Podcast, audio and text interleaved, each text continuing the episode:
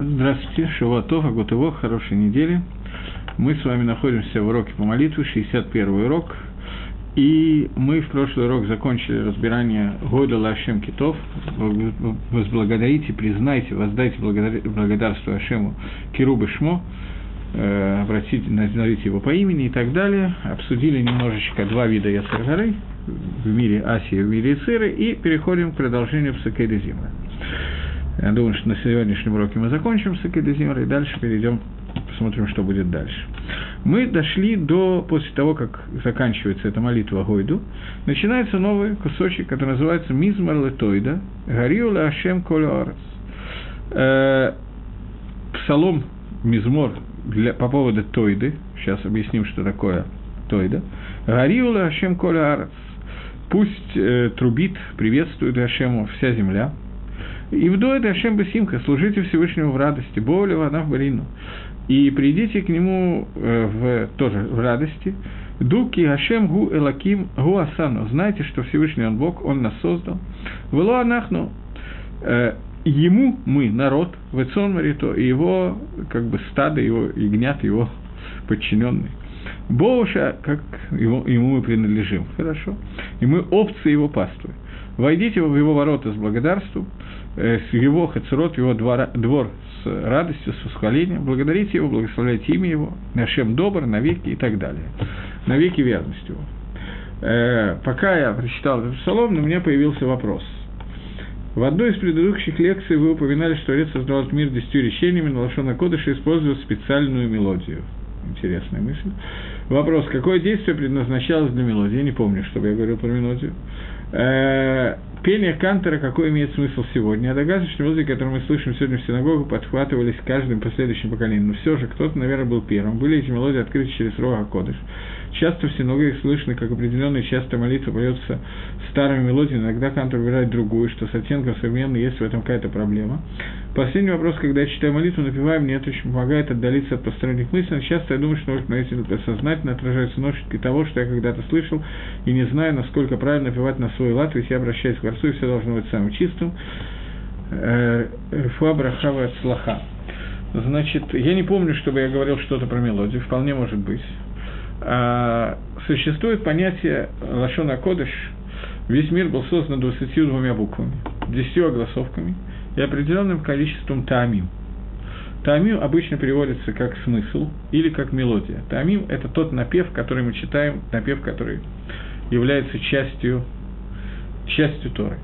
Э, напев является наиболее духовной частью из того, о чем мы говорим. Буквы самым материальным из этой, а голосовки чуть более, они не пишутся, но только произносятся. Буквы и пишутся, и произносятся с помощью огласовок. Таамим – это только на более высоком уровне, это мелодия, назовем это словом мелодиями, это не совсем мелодия, это таамим крия, э, способы прочтения. Э, действительно, и существует определенный очень, очень высокий таам, высокий смысл вот этих, вот как вы назвали их мелодии, этих тамим, которые существуют по штому, нахзарко и так далее, которые читаются во время чтения Тора. Э, мы их разбирать не будем. Так же, как мы не будем разбирать, как Всевышний создавал мир с помощью 22 букв и 10 огласовок. Это более высокая материя, чем мы можем себе позволить на данных уроках. Э, Пение Кантера, безусловно, имеет какой-то смысл, поскольку она связана с этими тамим.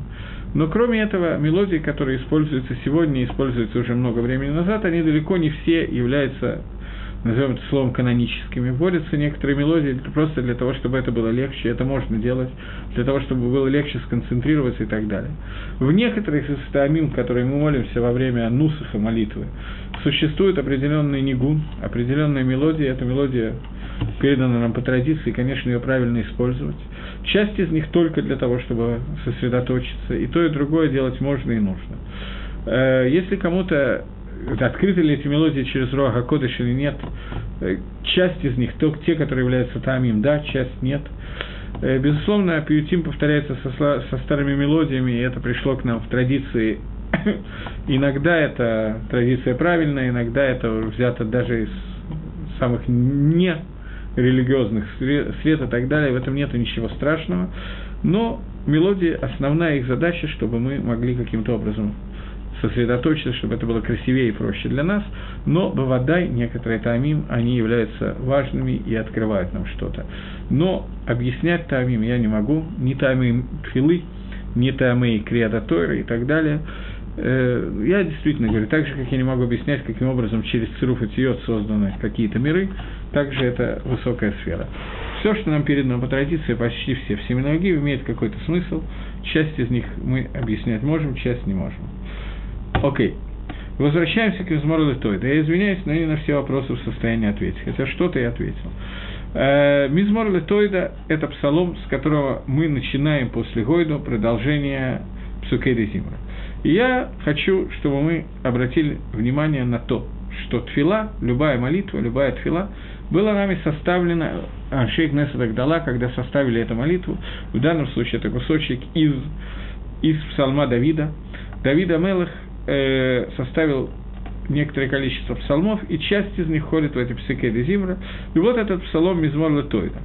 Обратите внимание на то, что большая часть филот соответствует жертвоприношению. Большая часть молитв, она каким-то образом связана с жертвоприношением. Одно из жертвоприношений, которое было в храме, радостное жертвоприношение, это жертвоприношение Тойда. Жертвоприношение грубо делится на несколько таких вещей. Э, например, есть жертвоприношение Ашам, Хатас – есть жертвоприношение, которое приносится в связи с тем, что еврей совершил какое-то прегрешение, какую-то авейру. И мы говорили, что любая авейра вносит бгам, изъян. И после того, как э, существует некий изъян между человеком и Творцом, этот изъян должен быть восполнен, и корбан, жертвоприношение, помогает нам восполнить этот изъян, заполнить эту пустоту, которая существует, и связать этот мир с Гашемом, то есть восстановить ту связь, которая была нарушена в тот момент, когда еврей сделал какую-то авейру. Есть всего четыре вида жертвоприношений. Ойла – это все сожжения, которые приносятся на жертвенники и сжигаются полностью, никакая из частей этой жертвы не съедается. Ойла бывает айлот недава, ойла, которая приносится бы надава, то есть человек захотел принести эту жертву. Есть махлокис. Может ли человек спор, может ли человек принести жертвоприношение ойла просто так, без всякой видимой причины. Или ойла приносится только в связи с тем, что у человека есть какая-то авейра митсва асе. Все митцвот делятся на две группы, как мы знаем. Заповеди делай, заповеди не делай. За нарушение заповеди не делай, за которые есть карет, если человек ее нарушил случайным образом бешоги, ему нужно принести корбан, который называется корбан хатас. Начнем с него, это будет первое жертвоприношение. Второе жертвоприношение, если человек сомневается, сделал эту, авейру или не сделал. Например, перед ним лежали два куска, один кусок хелов, другой кусок шуман. Хелов – это запрещенный жир, шуман – это разрешенный жир. Он съел одну из них случайно и не знает, какую из них съел, и это уже никогда невозможно будет выяснить. В этом случае он приносит корбан ашам за софик, за сомнение в случайном нарушении заповеди, за которое, если бы он нарушил его специально, был положен бы карет. Если он нарушил ее точно случайно, то положен хатас. Если есть софек, нарушил он ее или нет, то положен ашам. Это первое жертвоприношение. Эти первые два вида – хатас и ашам. Третий вид жертвоприношения – это ойла, которое приносится в случае, если человек нарушил заповедь асе. Например, надел некошерный твилин, то или не надел твилин, то забит митсвасе за то, что он битель заповедь делает, ему нужно принести жертвоприношение ойла. И есть вопрос, может ли он принести жертвоприношение ойла, просто не сделав никакой веры, просто потому что ему так хочется пожертвовать животное Всевышнему, сделать такой вот корман. Папа что это можно сделать, но есть различные накудол. Это третья жертва. И четвертая жертва – это жертва, которая называется шломим. Первые три жертвы приносились за какую-то авейру, которую совершил человек, за какое-то нарушение, которое сделал человек. Корбан, который называется Корбан Ойла, прино, э, шломим, извините, приносится не за авейру, не за грех, который он совершил, а человек приходит, э, приводит и приносит его просто так – что значит просто так? Ему захотелось сдать недер, недава, он захотел дать обед, я хочу принести жертву в храме, он приносит жертву, которая называется шломим. Жертва шломим съедается, частично приносится на жертвенник, частично съедается кагиним и частично съедается хозяевами этой жертвы. Это такая, происходит от слова шалом, шлеймут, цельная. Это жертва, которая делает шалом между всеми тремя участниками жертвоприношения, хозяев, хозяин Каген Всевышний. Это слово шломим. Зачем она приносится? Она приносится для того, чтобы лишатев, сделать своим компаньоном, соединить Всевышнего со своей радостью. У человека есть какая-то радость. В связи с тем, что он радуется, например, радость от того, что сегодня есть праздник. Праздник, который называется Пейсах, или праздник, который называется Сукот, или праздник, который называется Шивот. Есть заповедь «Вы самахта бахагеха» – «Радуйся в праздник». Как выполняется эта заповедь во время существования храма «Радоваться в праздник»? Человек приносит жертвоприношение шломим, и еда этого жертвоприношения, приношение еда этого жертвоприношения – это выполнение митсвы симха съемтов. И одновременно он пьет вино, и вино с мясом, которое он приносит, возливает на жертвенник, и приносит корбан на жертвенник, и ест этот жертвенник, это выполнение заповеди Симха Съемта. Таким образом, каким образом он выполняет радость Симхи? Тем, что он свою Симху соединяет с Творцом. В его Симхе становится еще один участник его радости. Это Всевышний.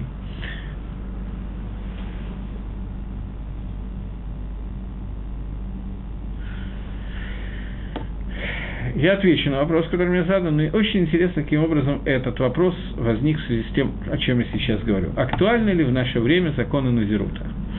Я совсем, одна из тем, которую не успел затронуть во время молитвы, это законы Назирута. Но я отвечу на этот вопрос. Вероятно, это связано с жертвоприношениями Назира, поэтому я думаю, что это связано с моими словами. Э, жертвоприношение сегодня сделать невозможно. Поэтому человек, который сегодня, надо быть с ними пядей во лбу, чтобы это сделать, но если человек сегодня принимает назирут, то он остается назиром, но закончить этот назирут он уже не может, потому что сегодня не существует Бейдамигдаш. Поэтому сегодня люди не принимают назирута, потому что назир – человек, который принимает на себя обед, что он не будет пить вино, не будет дотрагиваться до умерших и так далее, и так далее, и не будет стричься. Это и назирут его обычный, стандартный назирут, это может быть и больше, но стандартный назирут продолжается 30 дней, после чего он должен принести определенную жертву и постричься наголо. Сегодня это сделать невозможно, поскольку жертву мы принести не можем до тех пор, пока не построен Байдамигдаш. Поэтому сегодня Назирут не принимается. Гемора рассказывает в трактате Недорим о нескольких людях, которые приняли на себя Назирут и пришли принести жертву в храм, и выяснили, что храм разрушен между первым и вторым храмом. Они пришли и узнали, что первый храм разрушен. И они не могли избавиться, закончить свой назирут до дня своей смерти или до дня построения храма.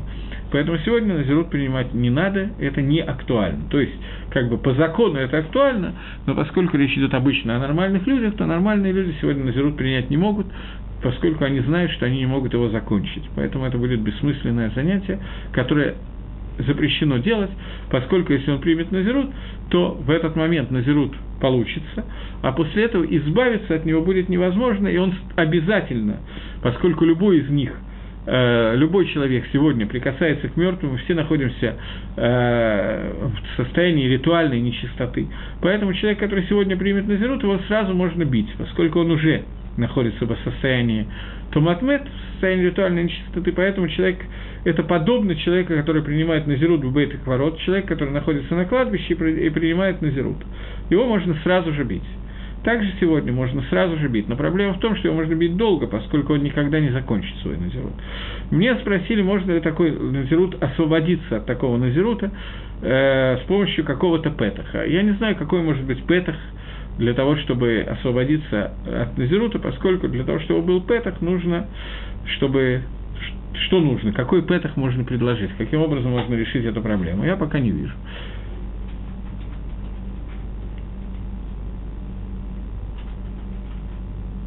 То есть, если бы человек знал, что нельзя закончить назирут, потому что нельзя превратить, приносить жертвоприношение, то он бы не принял такого недера. И поэтому он переживает, что он принял, и поэтому можно освободиться таким образом от этого недера. Э, может быть. Думаю, что нет. Это надо посмотреть немножечко, подумать в книгах и так далее, поскольку э, человек знал, что не существует храм, и он знал с самого начала, что не может освободиться от этого недера. Поэтому ничего не появилось нового. Допустим, что он не знал, в таком случае может сложиться ситуация, когда он может это сделать. Может сложиться такая ситуация, но это не пошут, потому что в Геморе Машма, что те люди, которые пришли, назиры, которые пришли и узнали, что разрушен храм, они не могли освободиться от своего назирута.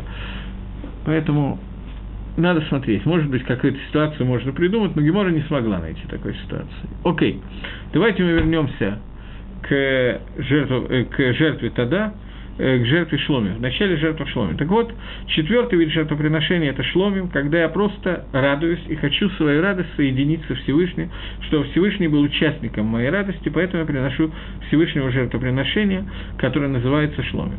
Внутри шломим есть разделение на стандартные жертвоприношения, называемые шломим, и на жертвоприношение, которое называется шалмей тада, жертвоприношение, которое называется шломим, но шломим тода.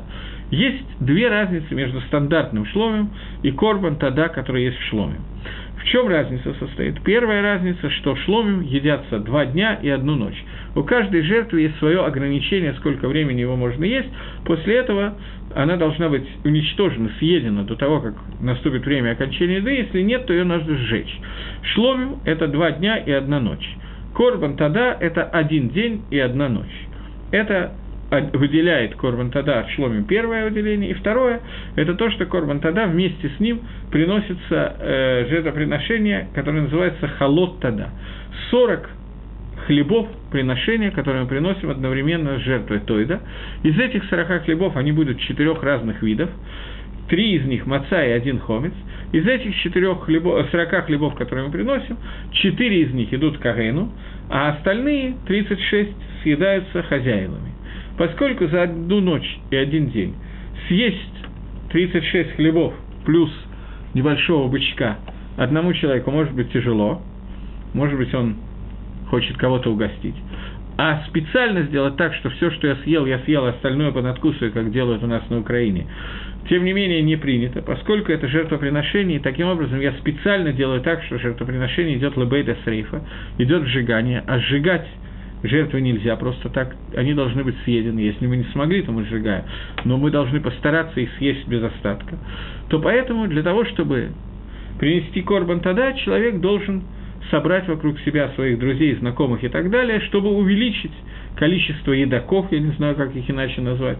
То есть лицарев при, прибавить к своей семье как можно больше, большее количество людей, для того, чтобы за один день и одну ночь то есть очень короткий срок для жертвы, съесть не только жертву, но еще и лахмей тада. Таким образом, получается, что лахмей тада, э, карбонот шалмей тада, это карбонот, которые приносились бурофам, в большом количестве людей. Симха, она связана с тем, что человек должен лишь в своей симхе, приблизить к своей объединить свою симху, большее количество людей для того, чтобы принести эту жертву. Сама жертва Шломим и жертва Тойда, обе эти жертвы, и то, и другое подходит под название Шломим, они приносились в связи с тем, что, Всевыш... что мы хотим сказать Всевышнему спасибо за то, что произошло. Жертва Тойда приносилась за четыре вещи, которые произошли с человеком. Если он был в тюрьме и вышел из тюрьмы, не получив там Незака, первое. Второе, если он перешел море или пустыню, то есть окончил путешествие, и оно закончилось благополучно. Второе. Третье, если он был болен, и четвертое, не помню, с чем. Четыре вещи, по поводу которых человек должен чувствовать благодарность ко Всевышнему и должен принести жертвоприношение Тойда. Тойда происходит от слова «тада», «спасибо», благодарственную жертву Всевышнему. Сегодня, когда мы не приносим эти, этой жертвы, нам установили наши хахамим, что в начале Псукейда Зимра, после Гойда, после того, как мы признаем э, существование Творца, и что существует только Творец, и только Творец управляет весь всем миром, после этого наши мудрецы установили нам, что мы говорим «Корбан Тада». Э, мне подсказывают, что последняя, четвертая вещь, за которой мы приносили жертвоприношение, это плен. Я только не помню, тюрьма и плен – это одна вещь или нет. Может быть, это одна вещь, я не помню. В общем, есть четыре вещи, за которых мы говорим Корбан Тойда. И сегодня мы говорим Мизмар Шир, Мизмар Летойда, Гарю Лашем Колярец. Все э, э, Мизмор тогда я не буду переводить, Гарию, приветствую, шуми Всевышнему, приветствую ему, вся земля. Авду это Ашем Басимха, служите Всевышнему в радости и так далее. Таким образом, суть этого мизмора, мизмора летоида, суть этого мизмора – это радость, которую мы проявляем в службе Всевышнему. И когда мы проявляем эту радость, мы хотим, чтобы в этой радости участвовал Творец и участвовало как можно больше людей, как это происходило в Корбан Тойда. Поэтому обращаемся в множественном числе «радуйтесь Всевышнему», «веселитесь Всевышнему все», все, кто находится вот здесь, вот все в этом мире, должны веселиться и радоваться Всевышнему, потому что это наше чувство благодарности Всевышнему за то, что Он нас создал, за то, что Он вывел из тюрьмы, из плена, перевел через пустыни, дает нам жизнь, возвратил нас к жизни сегодня утром и так далее, и так далее. Это то, с чем мы приходим с Мизмор Летойда и обращаемся ко Всевышнему. Э, здесь надо понять, Тфила – это заповедь, которую дал нам Творец мира. Он нам сказал, молитесь, и Бруага Кодыш, Давид Абелах, получил от него эту тфилу, Мизмар Летойда. Всевышнему нужно, чтобы мы благодарили. Что это значит? Немножко, как бы, я бы сказал, нескромно со стороны Всевышнего. Вот взять и заповедовать нам, и нам благодарите меня, ребята. Макшат. Задай вопрос немножко иначе.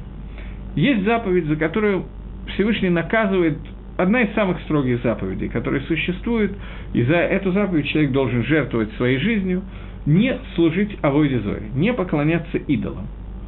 А Кодыш Баругу за эту заповедь спрашивает, в общем, может, не строже, чем за все остальные заповеди, но также строго, как за прелюбодеяние, за кровосмешение и так далее. Моих патлашем, почему Всевышнего так волнует, что мы не поклонялись идолам? А поклонялись Гашему, обращались к Гашему, а не обращались к Авойде Зои. В чем такая проблема? Просто нескромно. Обращаться надо ко мне, говорит Гашем. Если вы обратитесь помимо меня еще к кому-то, я вам по голове дам, настучу. Зачем? Работайте, служите мне. Для чего это нужно Гашему? Может быть, такой вопрос нельзя задавать, я не знаю. Но, тем не менее, Мисмар Латойда, вы должны мне благодарить. Наши хазаль считают, что Всевышнему приятно, когда мы вставим вот этот вот Мисмар Латойда. Что такое проблема, если мы поклонимся Авойде Зоре, не дай Бог, не про нас будет сказано? Почему это так волнует Акодыш Бругу? Вопрос на поверхности. Самые простые вопросы, которые могут быть. Понятно, что Акодыш Бругу, Всевышний Благословен, он, у него отсутствует понятие, которое называется гайва. Полностью отсутствует. Такая вещь, как гордыня, гордость, которая есть у людей, у него отсутствует. Но при этом Акодыш Бругу считает, что мы должны служить именно ему, а не в коем случае не кому-то другому. Я думаю, что ответ на этот вопрос на поверхности, и вы уже догадались и поняли, что я имею в виду, но, тем не менее, сформулируем ответ на этот вопрос более четко. Замысел Творца состоит в том, чтобы его мир, который он создал, получал от Творца только понятие, которое называется «тава», понятие, которое называется «добро» больше ничего, кроме добра, а Кодыш Барагу не хочет давать этому миру. Для того, чтобы это добро было цельным, как мы много раз говорили, еще скажем, нужно, чтобы это добро было заработано, нужно понятие, которое называется авойда, служба Всевышнему. В тот момент, когда мы обращаемся к Творцу, когда мы выполняем его заповедь, мы соединяемся с Гакодыш Барагу, и это и есть то тава, то добро, которое он хочет нам дать. Добро может это вылиться в самых разных способах, соединения видов и так далее, но двикут башем, соединение с Творцом, это то, чего хочет от нас Творец.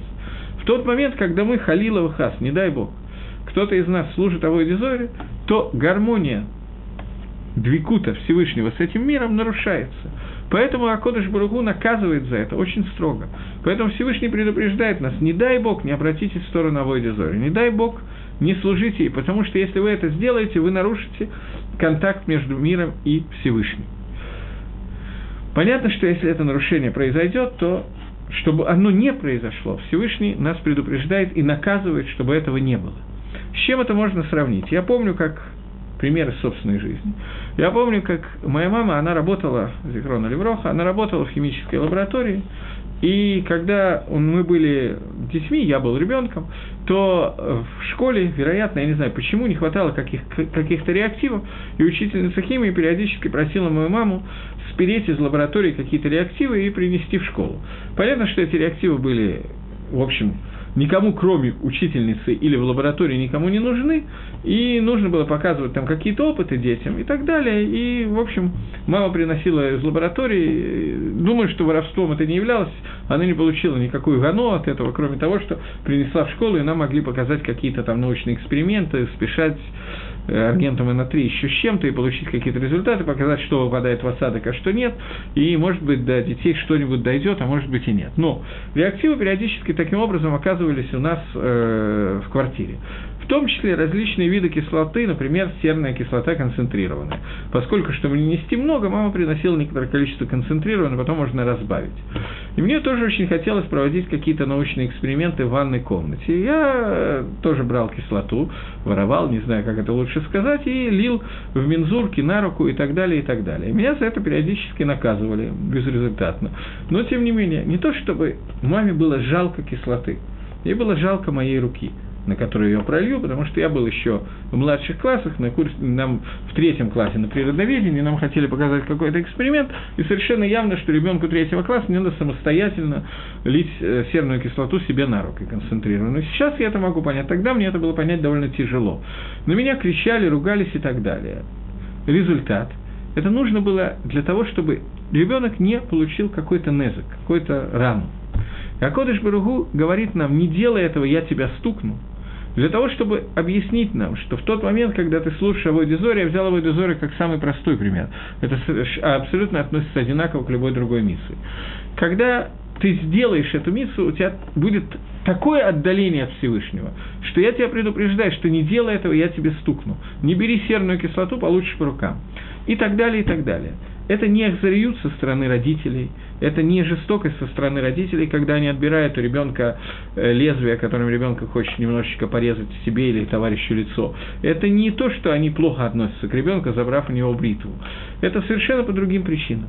А Кодыш Барагу говорит нам о том, что когда вы нарушите те-то и те-то вещи, например, Авойдузору, это приведет к такому и трахкуту, к такому отдалению Творца от вас, что этого нельзя делать это хесед шельгашем, это э, добро со стороны Всевышнего, когда нам э, дается возможность не сделать какую-то авейру. С другой стороны, когда мы понимаем, что такое хесед Гашема, и мы говорим об этом, об этом качестве Всевышнего, то мы, наполняем, мы должны наполниться радостью и наполнить весь мир радостью – и это суть Корбана Тойда, о котором идет речь.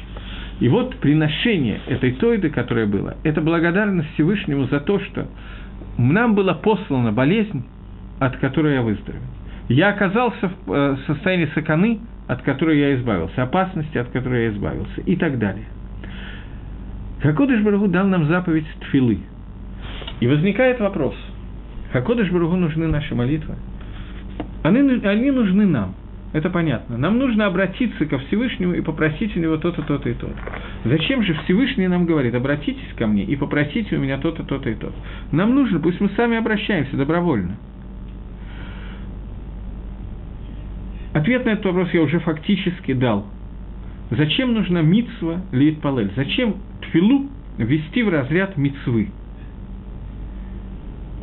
Ответ на этот вопрос я уже дал поскольку человек может не ощущать этого. Ребенок не ощущает, что ему нельзя брать нож в руки, лезвие, бритву, он может порезаться.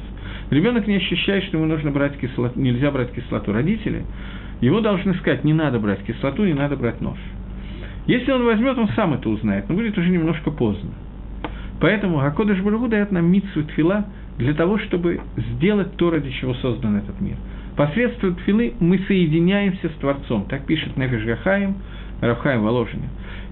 Когда мы молимся, Корбан, тогда мизмор шир, мизмор летоида, мизмор летоида, когда мы обращаемся к Всевышнему с этой молитвой, сформулированной Давидом Мелахом, и говорим, что будет приветствовать тебя вся земля и так далее, то мы соединяемся с Творцом – на уровне Корбана Тада. Мы выполняем то, что сказано Нишалмас Парим, э, парим Сфатейн. Мы будем платить вместо Парим нашими устами. И тем самым мы выполняем Ивду Эдашем Басимха, служите Всевышнему в радости, Боули Фанан Барина, придите к нему с весельем, Дуки Ашем Элахим, знайте, что Всевышний – это ваш Бог, Гу Асану Вело Анахну Амо, Вацон Марито, Он нас создан, и мы его народ, и мы сон Марито, и мы его овцы, его стадо, и так далее, и так далее. И это икор вот этого вот маленького кусочка, который мы молимся. Мы объявляем Всевышнему тогда, и это тогда должно объединить нас в множественном числе. Тойда, радость по отношению к Всевышнему, благодарность ему, она не может быть един, в единственном числе, исходить только от меня. Поэтому это введено в общественную молитву Тфилашель Цибур, и это продолжение Псукейда Зимра, которое мы молимся. После того, как мы закончили Псукейда Зимри из Барлетоида, мы молимся и квот Хашем Лаалам и Смах Хашем Бамасав. Прибудет слава Всевышнего во веки, и пусть Господь обретает радость в делах своих. Э, да, здесь есть 18 псуким, которые написаны. Этот э, кусочек не является псалмом царя Давида. Он надерган из разных кусочков Танаха. И всего включает в себя 18 псуким. Почему 18 мы сейчас обсудим, но вначале давайте примерно увидим содержание. Их объединяет только содержание. Каждый из них написан в совершенно разном месте, а один из них вообще нигде не написан. Взяли и составили новый посуд. Я прочитаю по-русски. «Да пребудет слава Господа во веки, пусть Господь обретает радость в делах своих». Посуд номер один. «Да будет имя Господне благословено отныне и вечно». Посуд номер два. «От восхода солнца и до закона восхваляя имя Господне». Три. Возвышен над всеми племенами Всевышний, над небесами славы его четыре. Господи, имя Твое навеки, Господи, память Твоя из поколения в поколение. Господь в небесах утвердил свой трон, и царство и правит всем. Возрадуется небеса и возликует земля, и скажет среди племен, Господь воцарился. Следующий посук, его нету в Танахе. Он выдуманный. Он приведен часть написана в одном месте, часть в другом, часть в третьем. Господь царствует, Господь царствовал. Секунду. Да. Господь будет царствовать во веки веков. Да, приведено правильно, я просто засомневался. Эти три кусочка из разных псуким.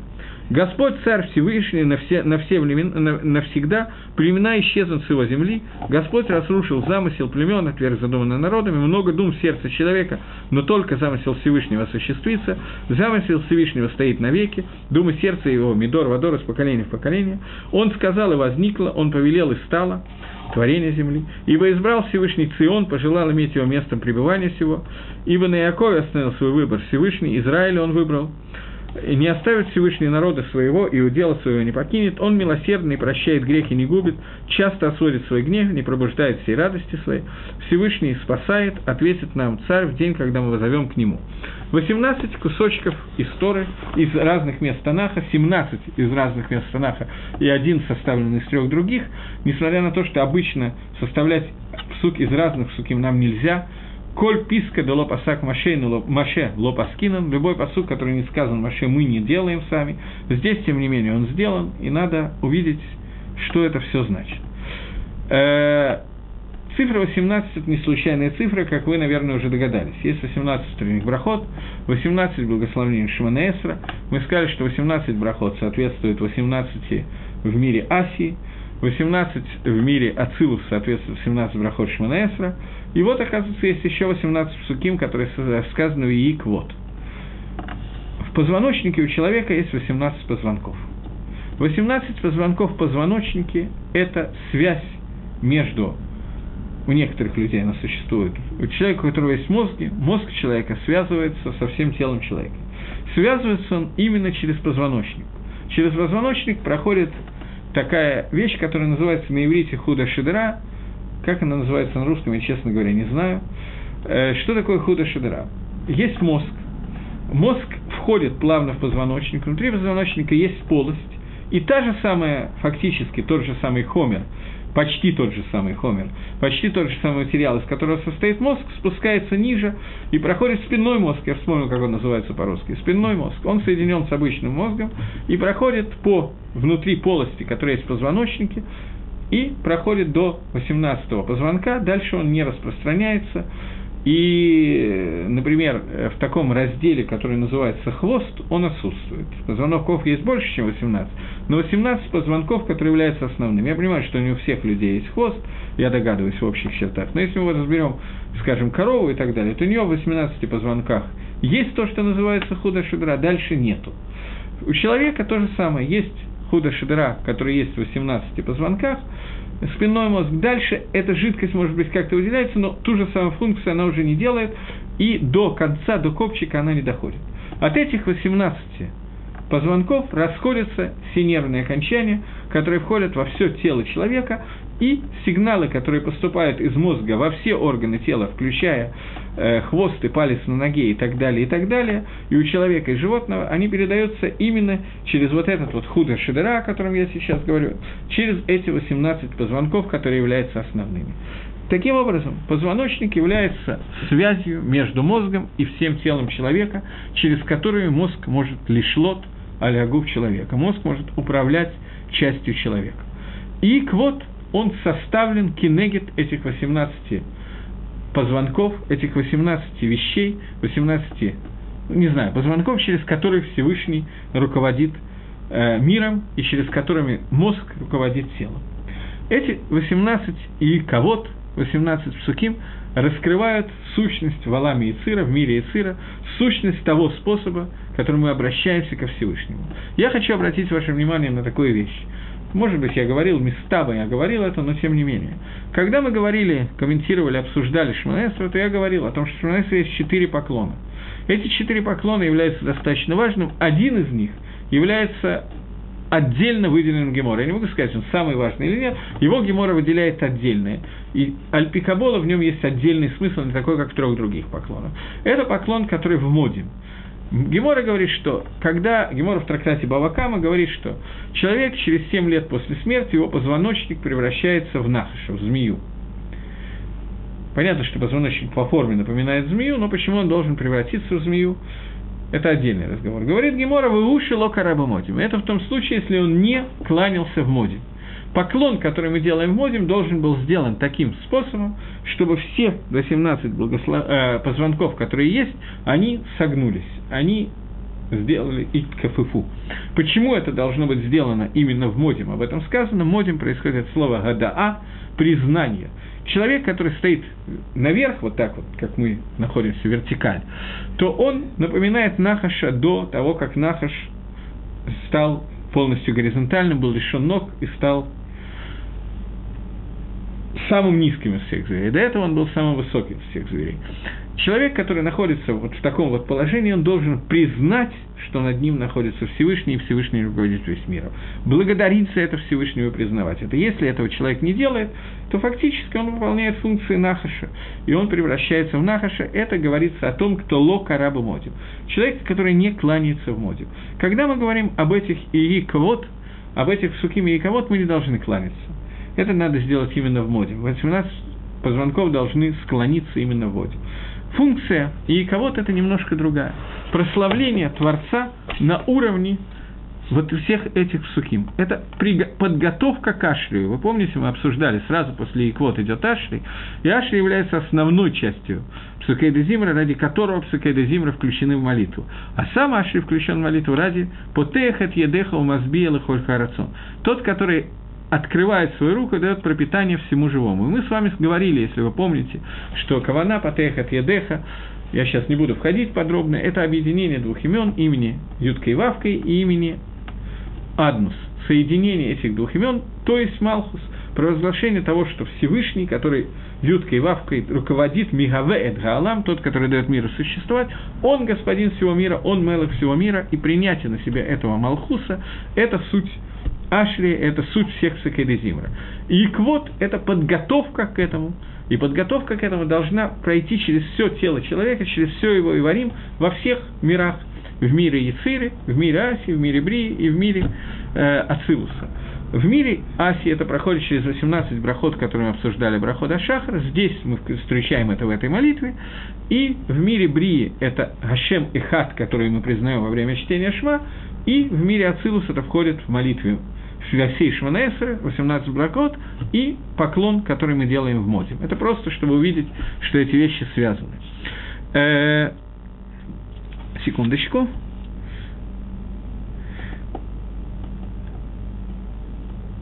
Если вы помните, мы говорили, что Икар Псухейда Зимра – это Ашри, и суть этого – это Шира. Шира происходит от слова «шир», замкнутый круг – когда все выходит из одной точки, и в эту же точку Совсов возвращается, и это Шира, который пел Маше, Аз Ешир Маше в Израиль, когда мы видим от начала до конца замысел творения, то это Шира, а Шир Гаширим, который сказал Шлома, это венок, венец сонетов, это когда мы видим, что все звенья в результате приходят к одному и тому же результату, и все это нужно для проявления Творца как Мелаха. Это суть Шира. Поэтому 18 суким набранных из разных мест, из разных дгилем, из разных мест Танаха, не только из дгилем, это кусочки, которые являются как домой, предисловием для того, чтобы привести нас к понятию Шира, которое является вся, все Галилуха, о которой мы говорим, которые мы уже, по-моему, обсуждали, Ашри и Аз Ешир Машеов на Израиль, для того, чтобы прийти к общему результату, для того, чтобы объединить все в одно. Для этого нужно сказать эти 18 суким, каждый из которых относится к одному из хульет нашего позвоночника. И хулья – это не только позвонок, хулья – это звено, много хульет вместе составляет позвоночник. Каждая хулья является необходимой частью этого. Если какая-то из этих хульет не функционирует, кроме всего прочего, человек, у которого есть радикулит, знает, что это такое. Но кроме этого, если одна из этих хульет не функционирует, то какие-то части нервных окончаний не могут руководить каким-то органом человеческого тела. Результат этого понятен. Можно компенсировать какую-то часть этого, но это дикие боли, и это не управление какими-то часть, частями мышц, которые руководятся через эту хулью теми нервными окончаниями, которые уходят. Это хулья, это звено. Таким образом, 18 звеньев – это 18 раскрытий того, как мозг управляет телом, и 18 раскрытий того, как Акодыш Буругу управляет этим миром. Кинегидзе установлено 18 брахот Шманаэсра. И брахот мы видели, как они составлены, что они притягивают к себе гашпау, влияние Творца в этом мире. Окей. Э, теперь в этом начинается этот отрывок «Ииквот», «Ииквот Гашем Лаалам Исмах Гашем Авасав». Будет ковод Всевышнего навсегда, и пусть возрадуется Всевышний в своих действиях. Что такое понятие «ковод», которое обращено ко Всевышнему? Фактически этот кусочек рассказывает о понятии, которое называется «ковод». Ковод – это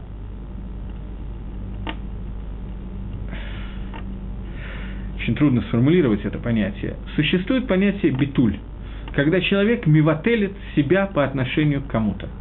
Когда у меня есть какое-то желание, и я свое желание мивателю аннулирую, поскольку я понимаю, что тот, перед кем я аннулирую свое желание, он лучше знает, он лучше понимает и так далее. Когда я прихожу с вопросом к Раву, то Бедерих Клаль, у меня есть свое мнение, что мне надо делать.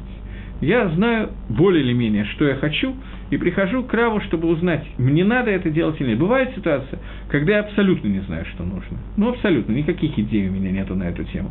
Можно пойти направо, можно найти налево, абсолютно все равно. Как в истории, когда к Хофицхайму пришел дяденька и сказал, что в России ввели паспорта, мне надо написать год рождения. Могу написать любую дату. Могу написать, что мне 50 лет, могу написать, что 70 лет. Пусть Раф мне скажет, что мне написать. Хаим ему спросил, а тебе есть какая-то разница, что будет написано? Он говорит, никакой. Абсолютно все равно. А сколько тебе на самом деле лет? 60. Так напиши, говорит правду. Ой, говорит, идея, это мне не пришло в голову. Так вот, бывает, что человек приходит к Раву, когда у него нет никакой, никакой разницы, что делать. Но Бадерих Клаль, как правило, человек хочет что-то. Мне был недавно какой-то звонок по телефону, там речь шла о нескольких тысячах долларов потери, я сам не мог решить этот вопрос, я консультировался с э, очень большим раввином, но был вопрос из России, можно или нельзя вот это, то-то, если нельзя, то я теряю деньги, если можно, то я не теряю деньги. Э, у меня такое впечатление, что там речь шла о нескольких тысячах долларов, очень приличная сумма, я понимаю, что о многих долларах. Я понимаю, что человек Вадай, который спрашивал этот вопрос, он не хотел потерять эти деньги, так почему-то мне кажется. Когда он задал вопрос, он говорил, что я не знаю, что правильно, взять или не брать. Пусть Раф мне скажет, для того, чтобы я, я миватель свой дат, меня нету. Не то, что ему было все равно, ему, безусловно, было не все равно, у него было собственное желание. Он это желание аннулировал. Как хочет Тора, как хочет Всевышний, так я и сделаю. Это более или менее стандартный вопрос, когда мы задаем вопрос кому-то. Мы приводим себя в состояние полного битуля, в состояние полного аннулирования. У меня нету своего желания. Не то, что его на самом деле нет, оно есть. Но я готов подчинить свое желание перед кводравом, перед уважаемым равом. Это понятие ковода. Ковод – это восприятие того, что, я имею в виду кого-то по отношению ко Всевышнему сейчас, восприятие того, что уважение того, что хочет Творец, оно является основным. Все остальное я должен аннулировать и превратить его желания в свои. Мы уже об этом говорили, но это понятие Квод Рашем. Это понятие посчитания Всевышнего. Всевышний, сотворив этот мир, сотворил его, э, сотворил в нем законы природы. Тева, природы. И эта природа работает по определенным законам, и мы видим это в различных вещах, например, в Мидрашах, когда Авраам Авину, обращаясь ко Всевышнему, говорит, что я посмотрел на звезды, и звезды показывают, что у меня не будет детей, у меня и Сарая не будет детей. Всевышний выводит его наружу, говорит Мидраш, что он вывел его за пределы звезд, и говорит, ты можешь сосчитать звезды, так же неисчислимо будет твое потомство. То есть, Авраам Авину говорит, что по законам природы у меня не может быть детей. Звезды – это через звезды, созвездия, через Маарехет, который называется Мазалот, Мазаль – это то, что Назель Вин Шамай. Всевышний установил законы природы. И по законам природы Авраама действительно не могло быть детей. Всевышний изменил эти законы, он периодически это делает. Но это не значит, что постоянно эти законы меняются, и что эти законы, они полностью отсутствуют, и в них нет никакого смысла. Эти законы сотворены Творцом. И в тот момент, когда мы говорим о законах природы, мы должны понять, что они существуют. Только благодаря тому, что их создал, ими управляет Всевышний. Всевышний, который управляет законами природы, раскрывается в двух именах. Одно имя – это Илаким, Илаким, гематрия, числовое значение – это Тева, природа. И второе имя – это Меда, мера, качество Всевышнего, которое называется Исот, основы, качество, которое раскрывается в Юсефе, которое называется именем Шин Далит Ют, именем, который означает Шака его обычно считают, что он не произносит полностью имя Всевышнего. Тот, который сказал миру достаточно. В Мидраше говорится о том, что Всевышний создал мир из одной точки, потенциальной точки. Когда мир начал расширяться, то сокрытие Творца в этом мире начало увеличиваться, увеличиваться, увеличиваться, и Всевышний сказал, дай, достаточно. Что если этот мир будет сокрытие Всевышнего еще выше в этом мире, то уже нельзя будет выполнить функцию человека в этом мире. И это имя Шакай, оно является то, тем именем, которым Всевышний управляет природой и создал природу. Имя Илаким тоже связано с этим, но основное имя, более высокое имя, чем Илаким для, для природы, это имя Шиндалет Юд Шакай. Это имя состоит из трех букв, и его возможно написать разными способами. Шиндалет Юд, Юд Далет Шин, Далет Шин Юд, Юд Шин Далет, Шин Юд Далет. Есть четыре возможных, э, извините, шесть возможных способов написания, и в каждом способе есть три буквы. Таким образом, 3 умножить на 6 – это 18. 18 проявлений – которое существует этого имени Шакай. Тут меня Иов спросил, если я не ошибаюсь, Иов зовут, что Гакодыш Баругу с помощью Тами мелодии создал мир, он создал не только, да, Иов его зовут, я уже вижу, не только с помощью мелодии, но и с помощью сочетаний букв, в том числе сочетание 22 букв еврейского алфавита, в том числе определенное сочетание букв в именах Всевышнего, это является то, как Всевышний создавал этот мир.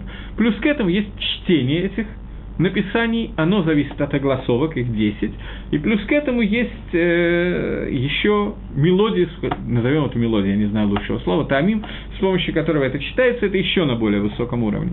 Каждая из них соответствует творению одного из миров. Таамин соответствует мелодии, соответствует миру Ацилус. Больше я на эту тему говорить не буду. Это меня занесло, я извиняюсь, но такой был вопрос а мне почти на эту тему надо говорить. Так вот, 18 сочетаний есть возможных слияний букв из имени Шакай, и эти 18 сочетаний соответствуют э, 18 псуким Ют э, и Иквод Хашем. Будет имя Всевышнего, э, будет, будет Кавод Хашем, слава Всевышнего, она находится в Каводе. Э, таким образом, суть этой суги этих псалмов, этого не псалма, а этого кусочка, это объяснение того, что такое является имя Шакай со всеми его производными, имя Шиндалат.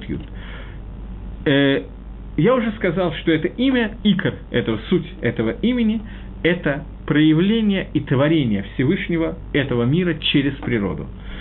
Есть проявление Всевышнего вне законов природы, есть проявление Всевышнего в законах природы. Когда Всевышний проявляется в законах природы, то нам его увидеть наиболее трудно. В тот момент, когда происходит какое-то открытое чудо, Нес, Нес Галуй, Всевышний раскрылся так, что все сказали «Зеки лива анвегу», вот это Всевышний, я его разгляшу. Это гораздо легче. Но в тот момент, когда Всевышний скрыл себя, Бетева, Бамарехе Тева, скрыл себя, и это сокрытие сделал таким, что он Амар «дай, достаточно», что если скрыть чуть-чуть сильнее, то в этом раскрытии мы уже никогда не сможем раскрыть Творца, то мы с вами, к сожалению, из-за нашей Яцергора, о которой мы говорили в прошлое занятие, наша Тева, наша природа, в которую вошла Яцергора, то нам уже значительно тяжелее понять и воспринять Творца. И это суть имени Шиндалат Ют, и 18 сочетаний букв, из которых можно составить в этом имени, они соответствуют 18 псуким, в которых мы говорим, что Всевышний, который скрыл нас в природе, его квот будет Мивурах, его мы должны благословлять. Теперь в связи с этим введением обратите внимание на слова этого псалма. Фактически все, что я сделал, я сделал некоторое введение в этот, ну, я все время называю псалмом, это неверно, этот отрывок. Да пребудет слава Всевышнего веки, пусть Всевышний обретает радость в делах своих. Мы говорим о сокрытии Всевышнего в законах природы. Пусть в этих законах природы он будет раскрыт нам. Обратите внимание, я уже говорил вам, что Ашри, который мы читаем, который является сутью Псакейда Зимра, а Иквот – это только предисловие к Ашрию. Ашри, который мы читаем, мы говорим, что в этом Ашри он составлен таким образом, что там написаны все буквы еврейского алфавита. Каждый первый, Пасукали, второй Б, третий Гимл и так далее, кроме одного места, кроме буквы Нун – Нун отсутствует. С буквы Нун не начинается ни один посуд. Почему? Потому что буква Нун, с него начинается слово Нес. Суть буквы Нун – это Нес, чудо. Ашри – это прославление Псукей де Зимра, Шира, Шир, который мы поймем и так далее. Это прославление Всевышнего через природу, не через Нес – для того, чтобы мы восприняли, что такое Гакодыш Барагу и Гадулу, с этого начинается Псикрезим, разгоду Лагашем. И мы говорили, что нам очень тяжело Легадот Лагашем, поскольку вся наша Тева, Валам Асии, и Малах Яцергора, Валам Яциры, они протестуют против того, чтобы мы могли сознаться, признать, увидеть, что Эйн от Милвадо, нету ничего, кроме Творца. И это и карширы признать и увидеть, что все проявления, которые мы видим, бен бе дерихатева, бен шилоба дерихатева, как в законах природы, так и вне законов природы, это проявление лица Всевышнего, проявление лица Творца. И это суть Ашри. И это же показывает нам 18 псуким, которые здесь поставлены. Причем суть их – это посук, которого нету в Танахе вообще. Основной посук, на который я вижу, что мне надо остановиться, потому что времени у меня все меньше и меньше – которой говорится, э, что Господь царствует, Господь царствовал, Господь будет царствовать в веки веков. Хашем, мел, э, Мела, Хашем Мола, Хашем Имлох, Лалавай. Всевышний царствует, Всевышний царствовал и будет царствовать в веки веков. Такого посука в Танахе нету. Есть посук о том, что Всевышний был царем. Есть посук, что Всевышний будет царем. Есть посук, что Всевышний царь. Но в одном посуке эти три понятия не употребляется в Танахе ни разу. Здесь, для того, чтобы составить это наиболее сконцентрировано, нам Ваншей Кнесса Дагдала составили это из трех посуков, несмотря на то, что обычно мы такого не делаем. Мы не меняем посуки. Надо было привести все три посука, но тогда бы их было не 18, а 19, это неправильно, 20. Поэтому из них сделан один общий посук. И это суть вот этого отрывка. Хашем Мела, Хашем Мола, Хашем Имлох Что я имею в виду сейчас? Сегодня мы видим тот мир в таком виде, где, как вы догадываетесь, существует несколько человек в мире, я думаю, что их больше половины значительно, которые не видят Малхут Шамаем, для которых Гашем в качестве Мелаха никак не проявился. Когда мир еще не был создан, обычно Гашем Малах, Гашем царствовал, можно понять двумя способами.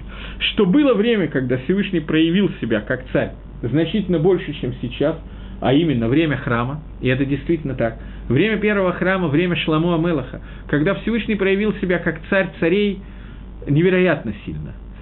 Со времени Авраама до времени Шламо прошло 15 поколений. От Шламо до разрушения храма, до Циткияу, прошло еще 15 поколений. Того 30 поколений. Центральное поколение этого Шламо, когда был построен храм, и когда наиболее явно было проявлено Малхут Всевышнего в этом мире – 30 э, поколений соответствует 30 дням лунного цикла.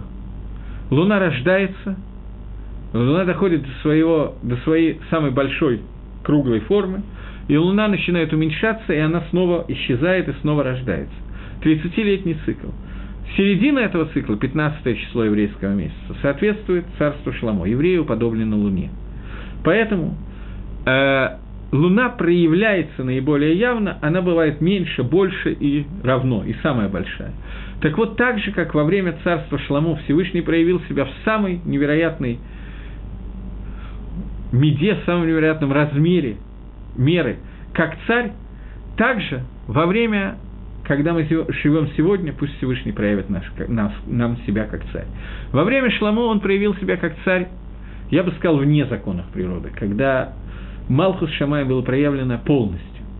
Сегодня, внутри законов природы, когда мы находимся в сокрытии лица Всевышнего, мы говорим «Гашем Мелах», он также царствует, как царствовал в то время. И Гашем и Млох, понятно, что речь идет о будущем времени. Э, что имеется в виду будущее время? Будущее время имеется в виду Ахарей Биада Машех, когда Царство Всевышнего будет полностью проявлено в этом мире, и исчезнет Ецаргара, исчезнет любое сокрытие лица Всевышнего. Более того, речь идет даже не о днях Машеха, речь идет о седьмом, восьмом тысячелетии, девятом, десятом и так далее, про Алам Аба. Когда Царство Всевышнего будет полностью без всякой занавески, без всяких веланот, без всякой Ецаргары, без всякой ситрохры, когда Мелохоль Арецквадо, когда его ководом будет наполнена вся земля. Так же, как это будет, так же, как это было, так же пусть это будет в наше время. Это суть вот этого вот кусочка, который мы читаем. И квод Гашем, Лаалам, пусть будет э, слава Всевышнему навсегда, и смехуба Мааса будут радоваться и веселиться его действию. Ашем Молах, Ашем Молах, Ашем Имлох, Лаламат. Ашем царствовал, царствует и будет царствовать во веки веков. Есть еще один аспект того, что такое Гашем царствовал. Не только во время храма, во время Шламо, но есть еще один аспект того, что называется Царство Всевышнего, э, который мы молимся, когда молимся в начале, те, кто молится, Адон Аламашел Малах Бетерим Колью Церневра. Всевышний Адон, господин всего мира, который царствовал Бетерим Колью Церневра, до того, как все было еще создано. Всевышний являлся царем до того, как было создано хотя бы что-то. До творения мира Малхус Всевышнего проявлялся целиком. это очень понятно, о чем идет речь. Потому что не было ничего, кроме Творца.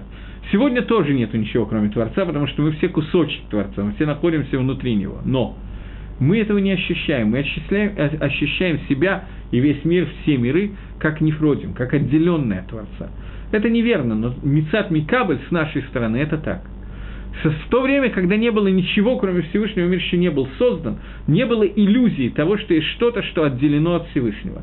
И тогда Малхус Всевышнего был стопроцентным, даже больше, чем во время когда был Шлама Амелаха. Мы, должен, мы должны понять и включить это в нашу тфилу, что так же, как Всевышний был царем тогда, и так же, как это придет к общему результату, потому что для этого создан мир, для того, чтобы Всевышний проявился как Мелах когда-то, в будущем, также Всевышний является Мелахом сейчас. Так же, как в седьмое тысячелетие, когда будет Алам Схар, не будет мира Авойда, не будет никакой Ецергора, будет день, который Коль Куло Шаббат, день, который целиком состоит из Шаббата также он царствует сегодня и является настолько же царем. Вот это вот, об этом говорит этот кусочек. И это внутри того, что называется дерихатео, внутри того, что называется законы природы. Не так, как мы привыкли обсуждать, что Всевышний проявляется, выходя за законы природы. И это определяется 18 позвонками, 18 сочетаниями, которые могут технически выйти из имени Шин Далет Ют, имени Всевышнего, которым был создан которым была создана природа, законы этой природы. И это цифра Шманайсра, и это Шманайсра псуким, которые здесь сделаны, это 18 псуким, которые здесь сделаны. И это проявление Гакодыш Баругу, которое мы должны воспринять Бамидат Кавод, дать ему Кавод, то есть левотель себя по отношению к нему и провозгласить его царем. Это кусочек, который готовит нас к Ашрию, и это кусочек, который готовит нас к Шире – После этого мы можем выйти из этой точки и прийти к ней же, увидеть, что такое Шир, и увидеть, что такое Шир Раширим. Поэтому Шир Раширим могла быть написана только Шламу Амелах, который был самое большое проявление Малса Всевышнего, который был в настоящее время. И вот на этом я думаю, что мы заканчиваем разобрать все псукейды Зимра. Может быть, я в следующий раз захочу что-то продолжить, не знаю. И посмотрим, что мы будем делать дальше. Нам еще осталось несколько вещей для того, чтобы закончить утреннюю молитву. Мы очень подробно разобрали псукейды Зимра, я так даже не планировал изначально. Тов, спасибо за внимание, до следующей встречи. Всего доброго.